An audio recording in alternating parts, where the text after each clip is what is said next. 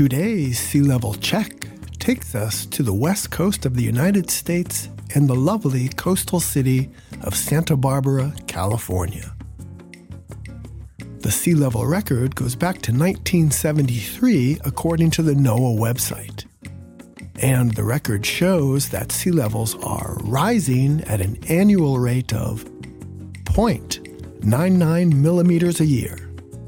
That's right. A century from now, the good people of Santa Barbara can expect sea levels to rise a full 0.32 feet.